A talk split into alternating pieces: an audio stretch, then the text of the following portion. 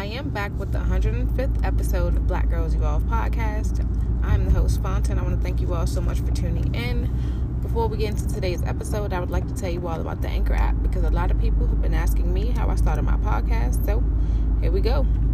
I get this quote from Erica with the C podcast, and she says, If it's free, honey, then it's for me. but yeah, not only was I able to create my podcast using this one app, I'm also able to edit as well as share it to apps like Spotify, Apple Podcasts, and many, many more. So tap in, y'all. Okay.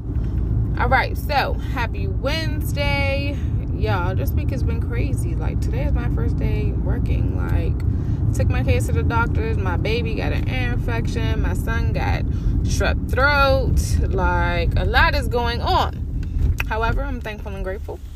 Um, but I literally just wanted to come on here and share with y'all um, the sermon from Sunday, and it's so funny because something just happened which reminded me. I said, "Okay, let me let me let me come on here and talk to my people."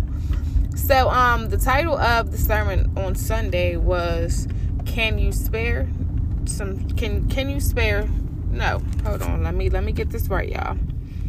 Let me get this right before I, I come at y'all with the with the jump with the information. Okay, but um it said the the sermon title was can you spare some change and then he said the subtitle was don't settle for spare change so um something that i distinctly remember um regarding this sermon was he was saying how you know when you see homeless people, like, you know, panhandlers, I think they call them, right? When you see homeless people asking for money, asking for your spare change. Or say you at McDonald's, you walking in, you see somebody, and then as you're walking out, they're like, you know, can you give me your, your change or whatever the case?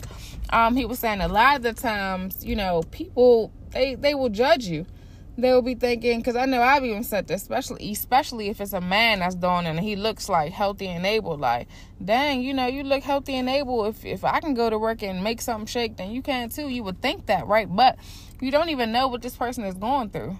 Like, it's crazy. Like, a lot of people. I mean, yeah, some people put their put themselves there, I guess, but regardless, like you know, you never know what people went through or is going through. You don't know who mother died, father died. Like you never know. So I literally say all that to say I just seen a homeless person and I just was like, dang, check my wallet for some money or some for some change, some spare change, and guess who didn't have any. I'm like, dang, I knew if I probably asked if she had cash up, she probably would have had it. But I'm like, I feel like this light gonna turn green and whatever, whatever. But yeah, like I don't know. I think I guess the the main purpose of topic of this episode um, is just to be like, you know, or it's just to remind you not to judge.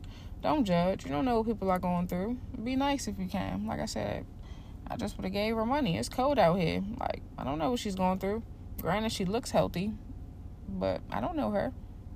like, I look healthy and people don't know what I've been through. I mean, not saying that I'm not healthy because I am, but you know. So just don't judge. Help if you can. If not, next time.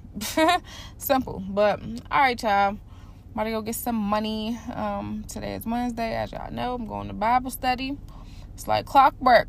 I love it. I need it because without church, I promise you, like, I mean, I wouldn't be the worst person, but I feel like church just it gets me going. It, it keeps me happy. It keeps me personally happy. Like, no matter what is going on around me, in front of me, whether it's in my family, work, whatever, like church literally just motivates me to have self control, you know, to be disciplined. Not saying I'm perfect because I'm I'm far from it, but I know what I need to change. So it's just like me making gradual changes because ain't nothing to it but to do it, you know. So yeah, but I'm conclude the 105th episode of Black Girls Evolve podcast. I love y'all. Let's continue to have a great week.